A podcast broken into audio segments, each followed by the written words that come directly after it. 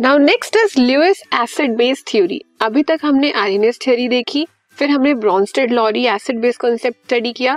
Now third one is Lewis acid base theory So according to Lewis, acid is substance which accept electron pair and base is substance which donates an electron pair.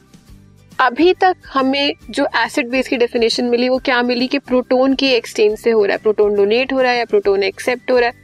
Proton कौन सा donate हो रहा है H positive हो रहा है या O H negative हो रहा है? ना लुइस थ्योरी में क्या हुआ? ये क्या बोलता है कि एक एसिड वो है जो इलेक्ट्रॉन पेयर को डोनेट कर रहा है या वो इलेक्ट्रॉन डेफिशिएंट है? और बेस क्या है जो इलेक्ट्रॉन पेयर को डोनेट कर रहा है? इसका मतलब उसके पास है सफिशियंट ज़्यादा इलेक्ट्रॉन्स है तो वो इलेक्ट्रॉन को डोनेट कर रहा है।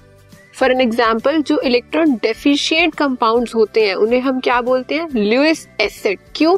क्योंकि वो इलेक्ट्रॉन पेयर को एक्सेप्ट करेंगे।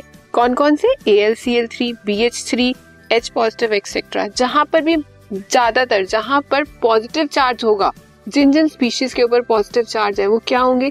इलेक्ट्रॉन डेफिशिएंट होंगे इलेक्ट्रॉन डेफिशिएंट होंगे तो वो क्या है? Lewis acid and can act as Lewis acids while species like H2O NH3 etc can donate a pair of electrons and can act as Lewis base.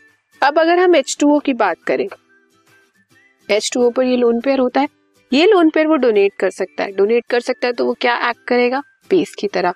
और अगर हम इसकी बात करें N H two negative negative charge is also representation of lone pair और extra electrons so it can also donate its electron so it will also be considered as base so those species which are electron deficient और who can accept electron pair those are Lewis acid and those who can not accept electron pair who donate electron pair whether negative charge और electron pair so they will be considered as Lewis bases